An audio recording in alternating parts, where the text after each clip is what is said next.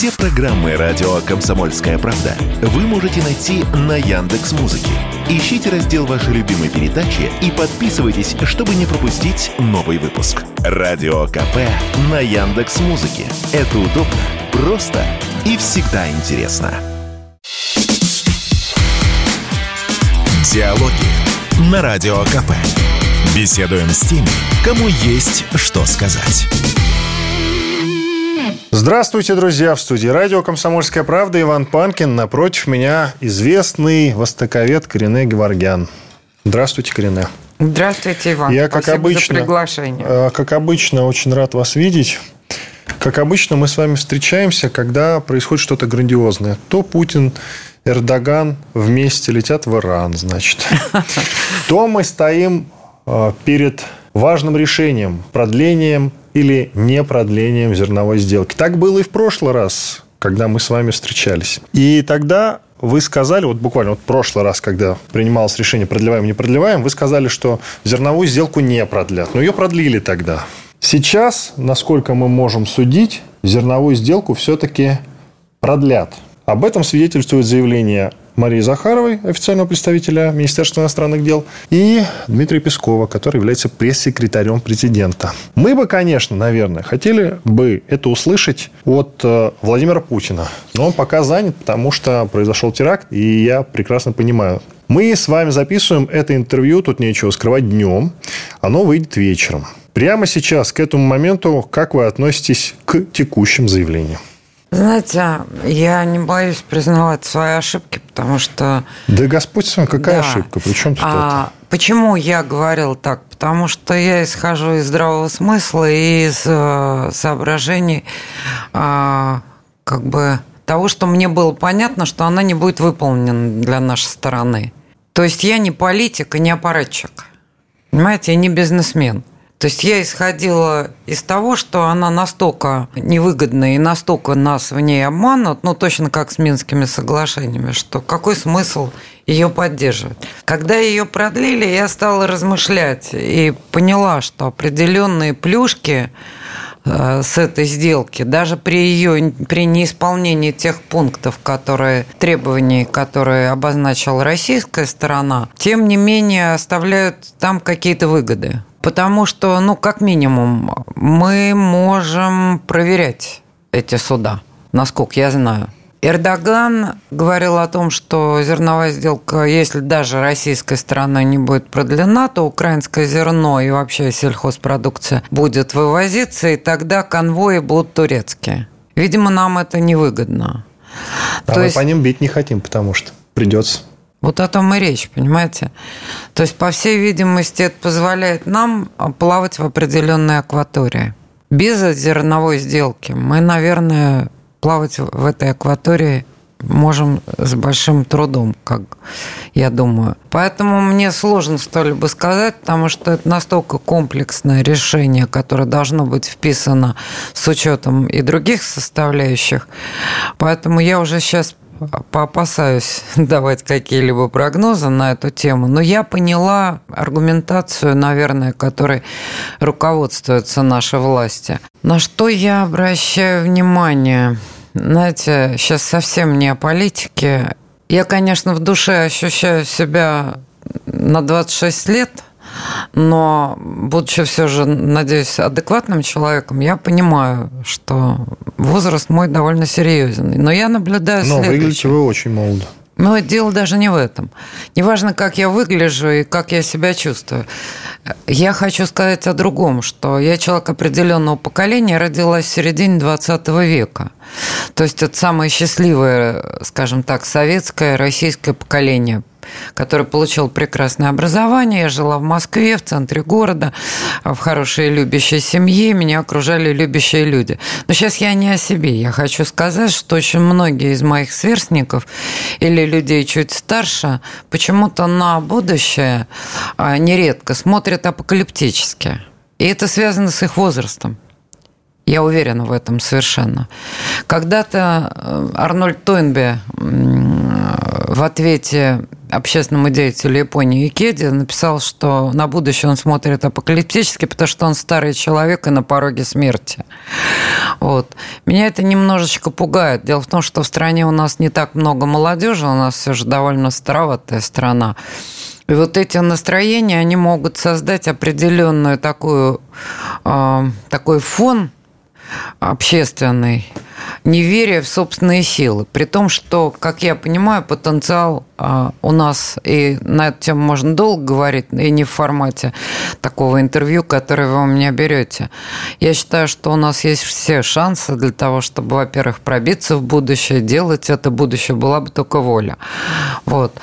А многие события вот подобного рода, мутность этой зерновой сделки, а, ежедневные сообщения о каких-то пакостях, которые а, затевает украинская сторона и осуществляет. Э, то, что она будет осуществлять теракты, я говорил в 2014 году.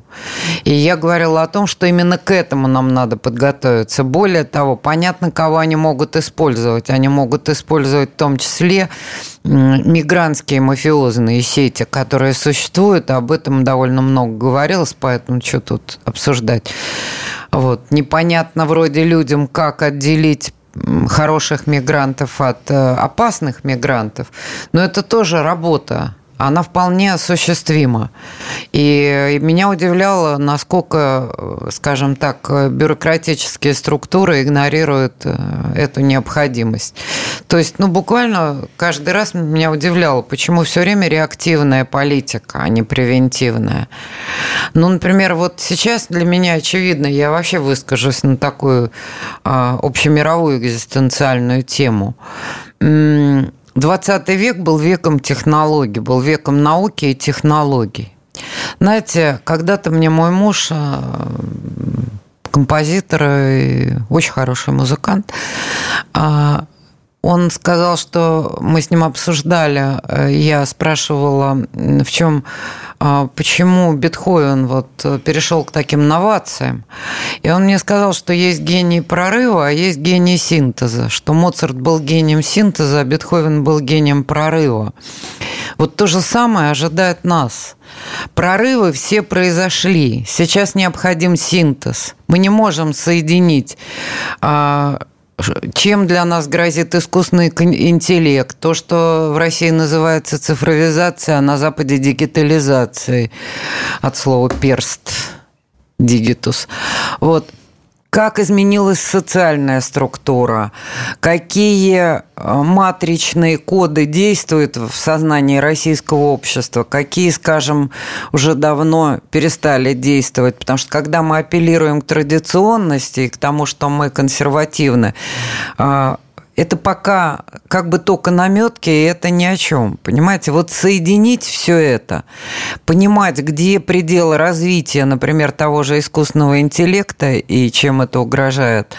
А, ну, например, я могу сказать, а, есть множество моментов.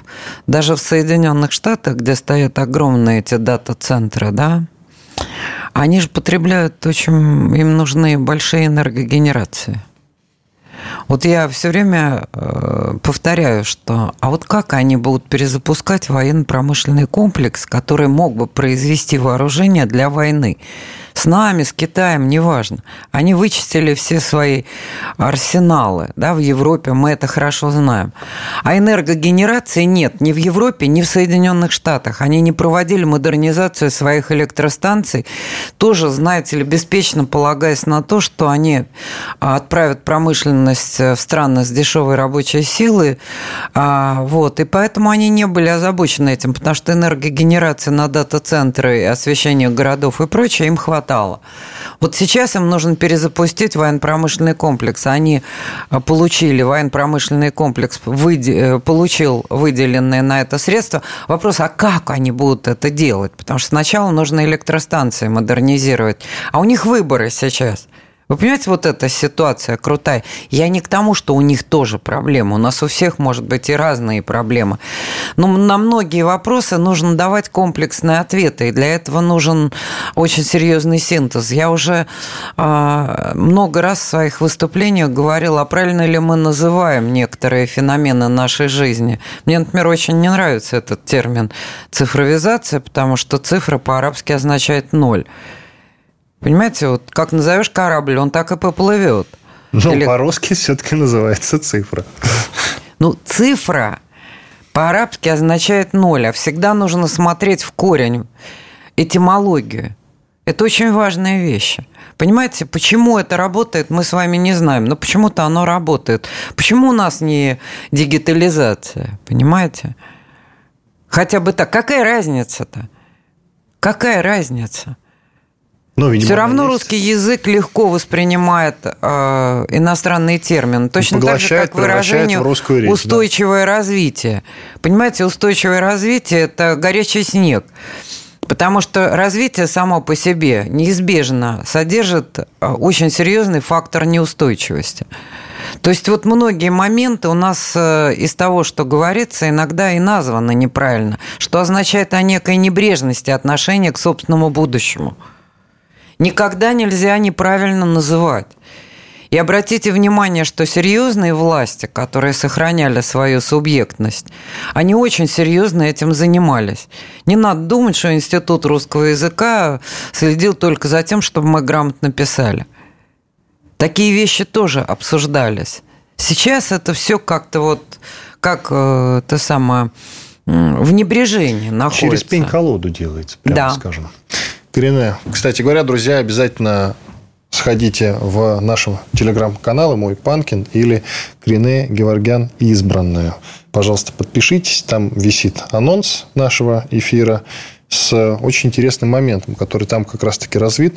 Но сейчас мы и здесь постараемся его как-то развить. Вы, среди прочего, говорите о том, что, вот, э, например, бесконечными продлениями зерновой сделки, а мы видим, как себя время от времени ведет Эрдоган, как поступают остальные западные партнеры, мы не думаем об имидже власти. Вот власть не видит, что народ недоволен, но игнорирует это упорно. Я, кстати, сам часто об этом писал. Иван, как вы считаете, извините, почему? что я вас перебиваю. А Он почему? не недоволен, он озадачен. Думаете? Я да. вот могу вот по своему телеграм-каналу, я могу судить, что Нет, именно что это недоволен. активные люди, которые эмоционально реагируют э, разумно, но эмоционально реагируют. На самом деле народ в растерянности в массе своей. Вот это факт. Потому что, что греха таить, я уже стал публичной достаточно фигурой. И поскольку, поскольку гуляю по улицам, много хожу пешком, все знают, что у меня есть замечательная собачка-дружилка, все говорят мне одно и то же. Более того, я слышу в свой адрес то, чего совершенно не имею в намерениях. Мне все время говорят, вы очень спокойно рассуждаете и внушаете спокойствие, как бы уверенность некоторую. То есть я все время говорю о терпении. Я действительно так считаю. Потому что та неопределенность, которая существует, она людей очень нервирует. Но это вы понимаете, да, всегда нервирует неопределенность. Но это как э, ночью идти в детстве, да, там, по лесу как-то, ну, заходить даже в лес, понимаете? Может, там и нет ничего, и, скорее всего, ничего нету. А вдруг выскочит, понимаете? Вот это вот ощущение, откуда выскочит опасность. А учитывая то, что нам достаточно регулярно сообщают, как сегодня сообщили о теракте на Крымском мосту, и я, знаете, это часть моей биографии. Когда мне было 15 лет, мы в Калининградской области, мы ехали в Палангу. Отчим, мама, и мы... Он врезался в дерево, он заснул за рулем, мой отчим, мы врезались в дерево, они оба погибли. Я осталась жива, я все время думаю об этой девочке, которой 14 лет и которая сейчас находится в реанимации. Я вообще осталась жива чудом, надо сказать. Но это отдельная тема, мы сейчас не будем ее обсуждать.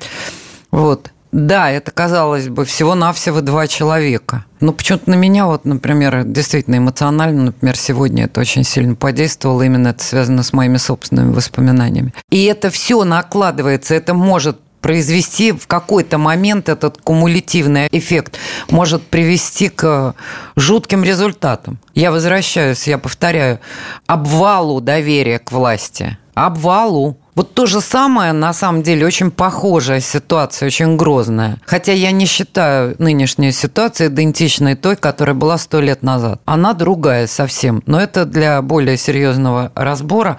Но вот пример Николая II, который жил мы видели в каких дворцах. Да, он даже довольно скромный, в конце концов. Понятно, что даже он не мог обойти Зимний дворец, ему это не надо было. Но, понимаете, он был уверен. Он был окружен охраной, да, у него были, у него была прекрасная, очень любящая, он сам любил очень людей, которые непосредственно были прислугой даже. Это были очень близкие для них люди, для семьи.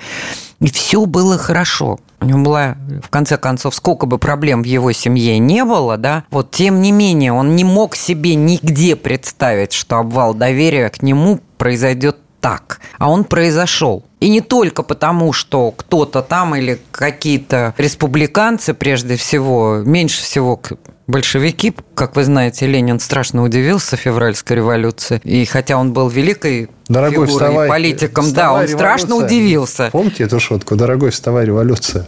Мне ко второй.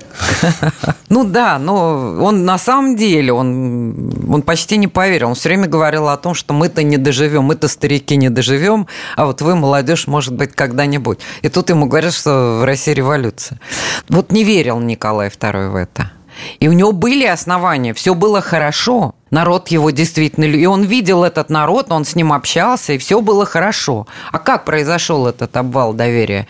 Как это глухое молчание, которое и сейчас копится, сейчас копится глухое молчание. Из-за вот этой растерянности люди перестают понимать, кто мы, насколько мы поддерживаем имидж страны на международной арене, почему мы не отвечаем на пощечины, или на уколы, на которые вроде бы могли ответить. То есть вот этих почему, эти почему копятся. Видите, как я эмоционально говорю. Кое-что из этих почему я могу объяснить. Может быть, власть понимает, это мое предположение. То же, что и понимаю я относительно того, что Запад тоже уперся лбом в стенку. Но это не облегчает нашу задачу. Действительно, глобализация а-ля Пакс Американо накрылась медным тазом. И я могу множество примеров всему привести. Когда Михаил Леонидович Хайзен мне э, изложил там свою версию, сказал, что если американцы не начнут боевые действия против Китая, то хана ежику. А я ему говорю, а как они начнут эти боевые действия, если 86% их военно-морского флота не годятся никуда? Это рухлядь. Нечем воевать. Китай не умеет воевать. Ну, кстати, Штаты тоже не умеют воевать в большой войне. Никто и против... не умеет, пока не начнет. Знаете, когда реально начинается война и боевые действия, а я очень косвенно подобные феномены заделок в личностном плане. Это и Афганистан, там некоторые горячие точки, где мне доводилось бывать. Понимаете, там рождается совершенно другая, быстро человек, который хочет жить, любит жизнь и хочет жить. Там как бы вырабатывается совершенно другой модус поведения и отношение к жизни, и отношение к политике, и отношение к мироустройству, ко всему. Там, с одной стороны, все проще, потому что вот враг, а вот твои. С другой стороны, любой, кто был на войне, так вот мне папа мой рассказывал, что единственное, те, кто были рядом с ним, он обладал вот этим чувством опасности. Он был артиллеристом и окончил школу десятилетку. Поэтому, когда начинались арт-дуэли, он хорошо понимал, куда лягут вражеские снаряды. И ребята знали, что если они находятся рядом с ним, то никто не погибнет. Так оно и было. Никто не погиб, кто находился рядом с ним. Он был тяжело ранен, когда убило его командира, он взял на себя командование, но это были осколочные ранения в ноги и контузия очень тяжелая. Он долго лечился и был потом комиссован и вынужден был охранять немецких военнопленных. Знаете, вот там вырабатывается это чувство. И он сказал, что настоящая опасность мне грозила только один раз, когда меня чуть не застрелил свой. Он его хотел убить. Потому что этот парень нашел немецкую листовку, это были бои за Кавказ, и бои были ужасные. Это был своего рода, ну, почти Сталинград, понимаете, да, это страшные бои, они почти они одновременно шли со Сталинградом, жуткие были бои. И вот папа был участником этих боев. А поскольку папа был авторитетен, то этот парень пришел к нему, показал эту листовку. А там сказал, там, типа, сдавайтесь, мы вас накормим, напоим, На вы останетесь языке. живы, да.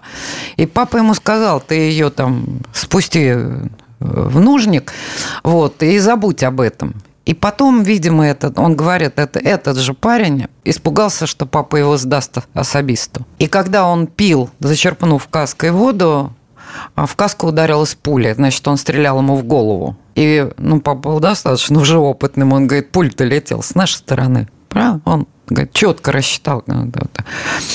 Вот, баллистику это все. И он а, напомнил ему об этом в 85 году. День Победы они отмечали, они сидели все в ресторане. И... А мой брат не поверил этой истории.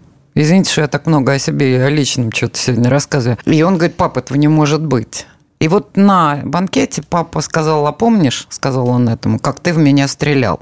И вот все замолчали, а он мне брат говорит, а тот побелел, как полотно. Говорит. И он, у него, говорит, только губы шевелились, и он говорил, что ты, Саша, что ты, Саша, что ты. И все поняли, что так оно и было. Ну, говорит, он, папа, и папа сказал, я пошутил. Ну, папа это сделал для брата, потому что брат сказал, ну, слушай, такого не может быть, чтобы свой стрелял. Иногда и такое бывает. И настоящие бойцы, они это знают, как надо себя осторожно вести. И что такое настоящее боевое братство. Вот сейчас в этом СВО выковывается даже психология этих людей, я уверена, они хотят больше всего понять, что происходит. Причем на фундаментальном уровне, что вообще с миром происходит.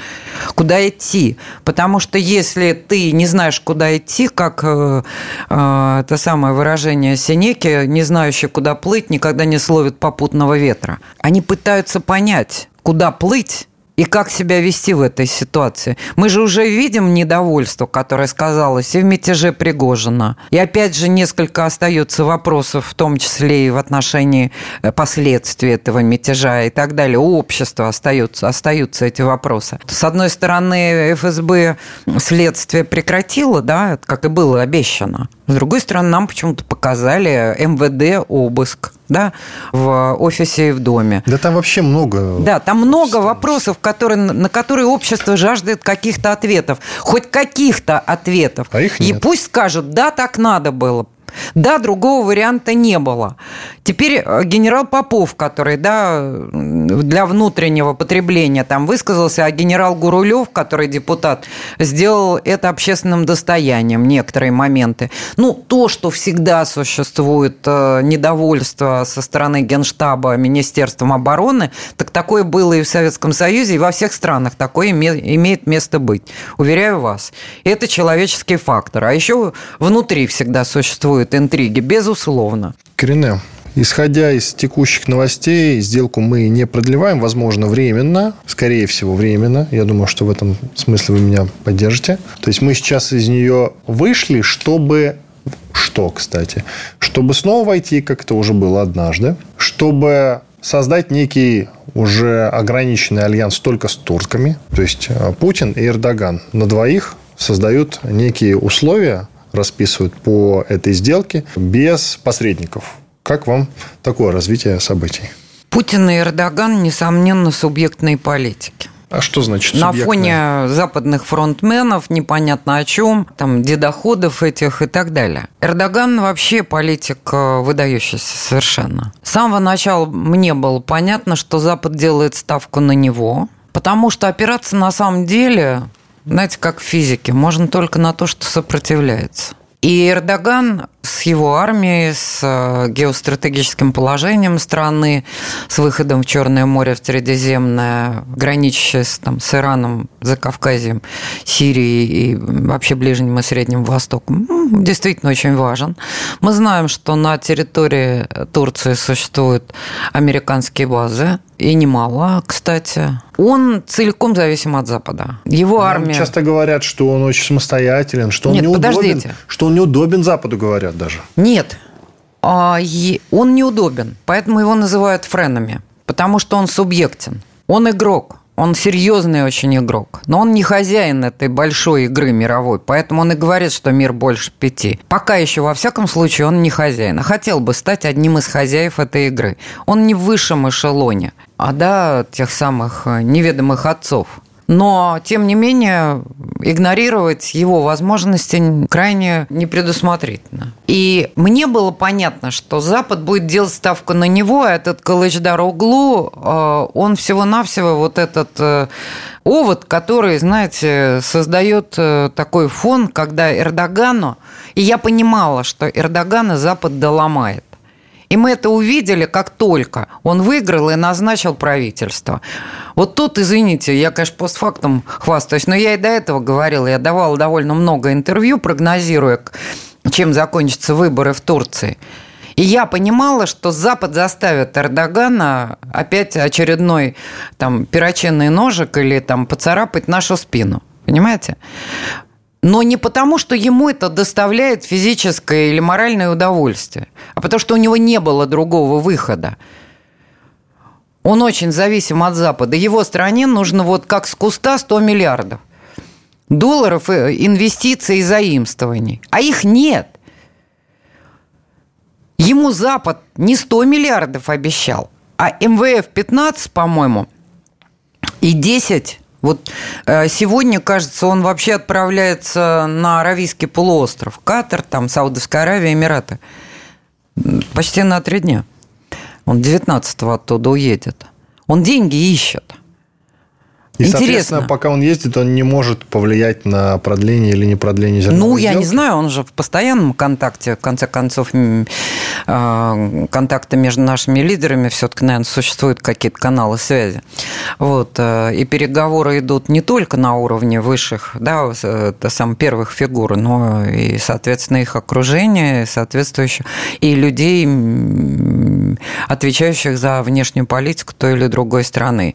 Я уверена в том, что тот же Хакан Фидан, который долгое время возглавлял турецкую разведку, очень мощную, кстати, разведку, а, МИД, а, и с Нарышкиным по старой памяти может вести переговоры, и э, с Лавровым ведет переговоры. Я думаю, что это очень острый сейчас вопрос. Я думаю, что он в основном ведет эти переговоры сейчас, или, или люди ему полномоченные. Но, смотрите, 100 миллиардов Эрдогану никто не дал. А он согласился аж на 25. А почему? Да потому что даже если бы ему дали бы эти 100 миллиардов, недостающие 75, то американцы могли бы наложить санкции и арест... ну, предотвратить поступление этих средств в Турцию. У них есть финансовые рычаги для того, чтобы это сделать. Поэтому у Эрдогана выхода не было – а сейчас его Запад будет толкать на войну, прокси-войну против Ирана.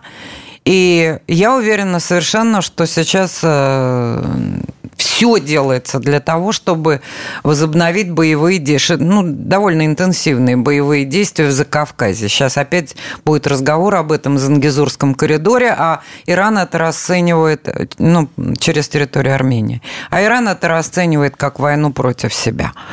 Вот. Э, и так они и сказали, причем много раз повторили. А, то есть вот где следующая точка напряжения, а мы, Россия занята на а, Украинском театре военных действий, в Закавказье, во всех странах Закавказья, Азербайджан, Армения, Грузия говорят о том, что Россия из этого региона уходит, особенно в Армении эти разговоры сильны. То есть военную базу мы расформировываем, получается? Вы знаете, это военная база, это уже тайна Полишинеля. Это флаг, по сути. Понимаете? Там мощь особый, именно у 102-й базы в Гюмри. Насколько я знаю, нет. Вот. А аэродромы Рибуни и авиаполка, это да, это серьезно. А совместные ПВО и ПРО у России с Арменией, думаю, надеюсь на то, что это тоже серьезно. Вот. Но то, что э, наши действия, в том числе политические действия, а там уже почти полгода люди голодают в Карабахе и умирают от голода, уже начали умирать. Вопрос, Так и где это самое соглашение? И понятно, что подобные настроения перекидываются на Армению. Это понятно в любом случае. То, что родственники, то все люди ездят, это те же армяне, в конце концов. И поэтому они говорят, а что Россия, она ничего не может сделать. Вообще и не хочет, самое главное. И только на днях, по-моему, вчера или позавчера Захарова сказала, что надо раз, надо открыть Лачинский коридор – проснулись, понимаете? Я вам говорю, там люди уже голодают и уже умирают. Но Россия, тем не менее, как вы вот сказали, получается, уходит из-за Кавказа. Да. Правильно вас понял? Причем ничего хорошего самому Азербайджану это тоже не несет, надо понимать. Потому что Запад вовлекает его и Турцию в очень серьезные боевые действия для того, чтобы занять Иран отвлечь Иран, для того, чтобы Иран и сближение России и Ирана было, скажем так, менее снизить интенсивность этого сближения. Поэтому на этом фоне совершенно непонятно, зачем нашей, э, нашей дипломатии понадобилось вдруг по каким-то непонятным соображениям э, подписывать резолюцию о спорности, принадлежности двух островов, Большой и Малый Том, которые еще при Шахом присоединены присоединены к территории Ирана, и, между прочим, не все даже Эмираты, это там ряд, э, часть Эмиратов, один из Эмиратов требует, э, чтобы ему передали эти острова, но не все Эмираты даже поддерживают это. Нам зачем надо было подписывать эту резолюцию, учитывая то, что иранцы и так хмурят немножко брови, потому что они оплатили нам а, поставку а, истребителей Су-35, а мы их, и должны были мы их поставить в конце апреля. А мы их не поставили. Понимаете? 50 истребителей. Кстати, Доля... как вы считаете, почему? Да, зачем мы ссоримся с Ираном? И сейчас в Иране поднимается, просто пресса гудит. С какой стати вы участвуете в непризнании нашей территориальной целостности? У вас есть ответ на этот вопрос? Зачем нам конфликт с Ираном, нашим союзникам? Ну, знаете, такая конспирологическая, ну, житейская версия. А, пятая колонна у нас, понимаете? Во власти. Но это как Во власти.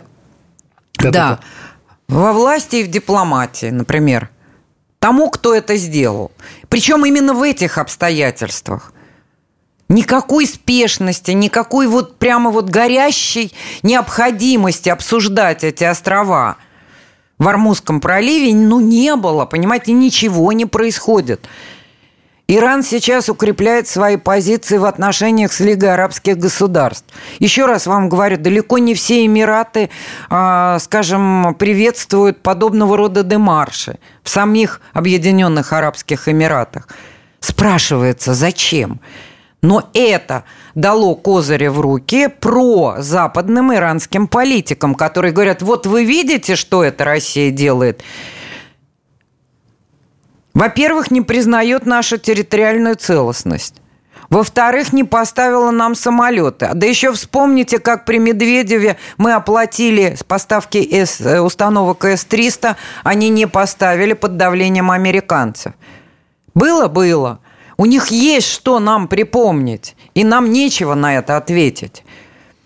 И нечего отвечать. В Северной Корее, кстати, очень похожая история. Да, между прочим, а, насколько я понимаю, в те же э, иранские беспилотники, которые были нам поставлены, ну, тоже тайно, по Лишинеле, они и были поставлены, потому что Иран попросил истребители. У них, а, у них единственная проблема – это истребительная авиация. У них все хорошо со всем Шахет, остальным. который у нас герой. Да, да. Да, браво абсолютно.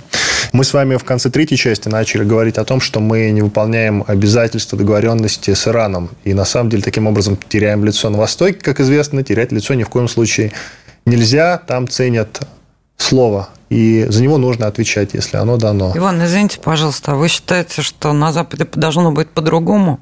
На Западе это по-другому. На Востоке все иначе. Нет. Восток дел тонко. Я не согласна с вами. Хорошо, Знаете... давайте я задам вопрос, а вы все по полочкам да. значит, разложите. Мы, вот если взять российско-турецкие отношения, допустим, о чем-то договорились с Турцией, мы выполняем все четенько. Разве были какие-то нарушения с нашей стороны по договоренностям с Турцией? Какие-нибудь хоть раз? Не припоминаю. С Ираном мы видим ситуацию с истребителями, за которые, что называется, уже денежки уплачены. А истребители мы почему-то им не даем. Ответ не знаете даже вы. А если вы не знаете... При этом Акую, а, атомную электростанцию, мы строим на вот. свои а средства. теперь вот, пожалуйста, Запад, Восток. А Ирану мы притормаживали строительство, потому что ну, из-за санкций они не вовремя там нам переводили, проводки провод... э, были финансовые. Еще Запад один момент. сам нарушает слово постоянно. Это Коренная. понятно. Вот, все, вам Ну, слово, пожалуйста. Да, хорошо. Теперь по поводу той же Акую, раз уж я ее упомянула. Никто, по-моему, кроме меня, вот так, во всяком случае, публично не обратил внимания на то, что мы-то строим. И строим на свои деньги. Правильно? А контроль и инспекцию строительства кто осуществляет? Не мы. А по идее должны мы.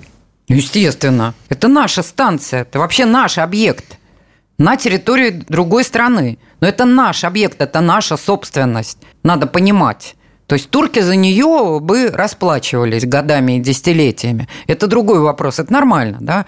В конечном итоге они бы ее выкупили, она продолжала бы работать.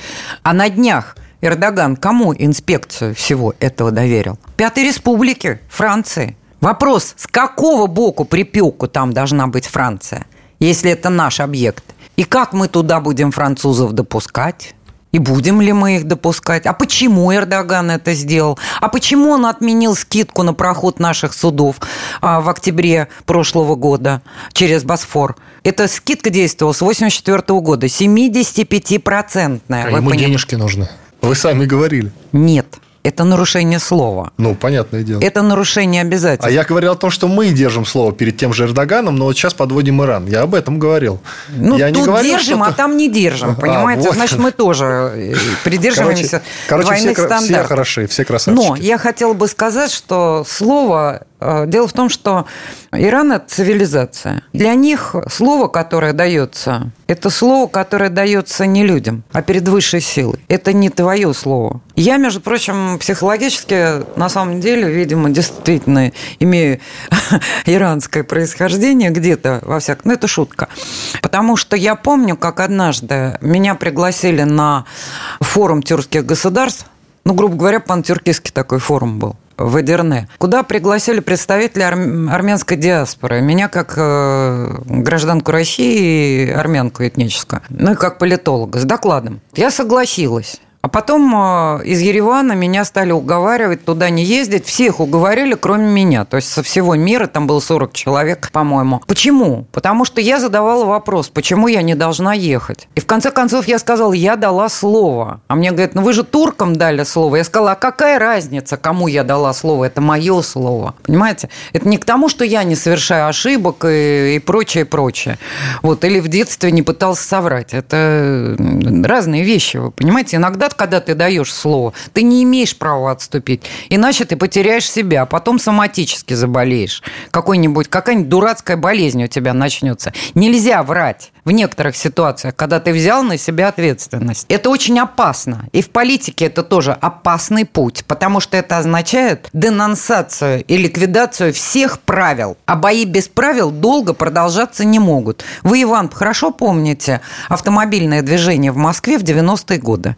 Плюс-минус. Это был Ну, ужас и нулевых. кошмар. Я могу вспомнить середину, середину нулевых, хорошо помню. А, ну ладно. А я вот помню, Это тоже как был ужас и кошмар. в 96-м, например, да, что это было? Это было броуновское движение, это был полный, как э, выражаются урки, беспредел. И все говорили, слушайте, ну все, это уже вот просто конец. И я спокойно говорил, подождите, ездить Понимаете, все равно, если ездишь по правилам, доедешь быстрее. Если все ездят по правилам. Долго это работать не может. Бои без правил долго работать не могут. Я вам сказала про войну. Да, хочется убить и уничтожить, и сравнять с землей, посыпать солью, как это римляне делали с греческими городами в отместку за Трою. Тем не менее, все равно приходится договариваться. Потому что если ты завоевываешь территорию, кто-то что-то там остается, в конечном итоге э, проще все-таки, нужно всегда ее удерживать, правильно? Или ты должен всех убить, а это не очень просто. Даже опыт нацистской Германии или той же Османской империи свидетельствует о том, что это совсем непросто. В Турции есть э, до сих пор, где много погибло людей, и не только представители моего этноса, я каждый раз раз упоминаю, между прочим, до 200 тысяч этнических русских, прямо русских-русских. Вот там старобрядцы были, вот э, молокане, там множество было, которые высылались, понимаете, они жили на окраине да, России, да, Российской империи. Вот, э, до 200 тысяч русских там погибло, полмиллиона арабов, поэтому где-то до 200, минимум 200 тысяч езидов там погибло, там много кто погиб, и, и там биологически активные почвы. Вы же понимаете, почему на кладбищах нельзя сеять пшеницу? Это вам любой агроном расскажет. Не делается такое. Это очень непросто утилизировать все население. Извините, что я о таких циничных вещах говорю. Да, а тогда это означает, что ты должен его удерживать страхом, но чем-то удерживать. От Пескова свежее заявление при секретаря президента. Россия незамедлительно вернется к зерновой сделке, как только касающиеся ее договоренности будут выполнены. Ну, то есть никакого альянса на двоих все-таки не будет, а все вернется на круги своя, как только Запад выполнит наши условия изначальные. Там несколько, около пяти пунктов, среди прочего, подключение Россельхозбанка к СВИФТу. Как вы считаете, Запад пойдет на выполнение условий или все-таки нет? Сейчас начнут торговаться и обещания давать. Какой Запад? Мы же не, не с Западом разговариваем, а с Организацией Объединенных Наций. Правильно? А это не Они скажут, называть Западом? Нам обещали, давайте, продлевайте. Нам обещали вот прям завтра. И опять кинут, естественно. Опять кинут, вы считаете? Ну, я да, думаю, да. То есть смысла продлевать эту сделку нет. Хорошо. А как же вот эти все разговоры про то, что мы не можем. Может быть и есть, еще раз говорю, может быть это дает нам возможность некоторого контроля над какой-то частью акватории Черного, Черного да. моря. Все-таки, когда мы говорим, что нам важно накормить Африку, мне кажется, мы не лукавим в этом смысле. И как же мы сейчас будем выходить из положения? Я склонна к тому, что пока ты жив, нет нерешаемых задач, есть неправильные решения. Или ты должен просто иначе посмотреть на свою проблему, перевести ее в разряд задач и решать, и подыскивать правильные решения. Это проблема она не переведена в разряд задачи. Или переведена, но частично. Есть способы, как Иран обходил санкции, когда его все гнобили. Как Северная Корея выживает? Плохо, да, но выживает же, правда. Кстати, по поводу Ирана я хотела бы упомянуть. Вы знаете, памятник Грибоедову наши послы время от времени ставят прямо у ограды посольства, сада посольства. У нас там большая территория, очень, в Тегеране, великолепная совершенно, при Российской империи прикупленная, так же, кстати, как и в Пекине у нас огромная территория там. И иранцы очень обижаются. Почему? Почему, действительно? Потому что, во-первых, Грибоедов был убит действительно толпой, а вовсе не регулярными войсками, правильно, или полицией там, угу. и так далее. Это первое. Во-вторых, извинения были принесены, была выплачена компенсация. Эти извинения лично приносил наследный принц, который прибыл в Санкт-Петербург целым поездом. Его Пушкин встретил, как вы помните, да, во время своего путешествия в Арзрум когда Пушкин ехал туда, на Кавказ, к Паскевичу. И он как раз там с поэтом придворным, даже придворный поэт сопровождал. То есть была большая свита. Подарили алмаз шах, как вы знаете, который у нас в алмазном фонде хранится. Правильно? То есть они извинились и попытались это как-то скомпенсировать. Они говорят, хорошо, у вас в Турции, спрашивают иранцы, убили посла Карлова. И вы не поминаете туркам этого. Как будто этого не было. А Грибоедова, которого 200 лет назад убили, из-за которого мы извинились и до сих пор для нас это ужасно, потому что мы, у нас на нашей территории был убит посол. Они действительно очень болезненно к этому факту относятся, потому что это очень позор... Они считают это своим частью, ну, очень позорной частью своей истории. Убийство посла – это ужасная вещь, понимаете, да? И вот они говорят, ну почему вы нам это поминаете? А, а Карлова, который вот недавно убит, за которого никаких алмазов не дарили и прочее, прочее. Почему Турции все время эти подарки? И они справедливо спрашивают, наверное, у вас в политикуме про турецкий пол просто существует. Хороший Какой вопрос. такой лоббистский про турецкий пол. Потому что объяснить это рационально о себе они не могут. Они люди очень рациональные, кстати. Вот эта потеря лица еще важнее для китайцев. Ладно, мы перед своим, власть перед своим обществом об, обрушительно может потерять лицо. Но вы думаете, из Китая об этом не наблю... вот за этим не наблюдают? Для китайцев потеря лица – это дальше пойти и утопиться или повеситься. Это конец. Жить нельзя с потерянным лицом. А они наблюдают это. Мы своим дружественным странам что показываем? Коротко, прям вот в одно слово. Вернемся ли мы в сделку в ближайшее время? Да, нет. Как я понимаю, по всем этим перетягиваниям каната, скорее всего, в ближайшие дни нет. Ну и, соответственно, прямо сейчас мы правильно поступили, что, по сути, вышли из сделки? Вы как оцениваете это решение? Положительно? Или Не знаю, еще раз. Не То, что нам позволяло плавать в акватории вблизи Одессы, что-то нам давало. Спасибо. Иван Панкин и Карина Геворгян, известный российский востоковед, были здесь, остались в недоумении. До свидания. Спасибо. Диалоги на Радио КП. Беседуем с теми, кому есть что сказать.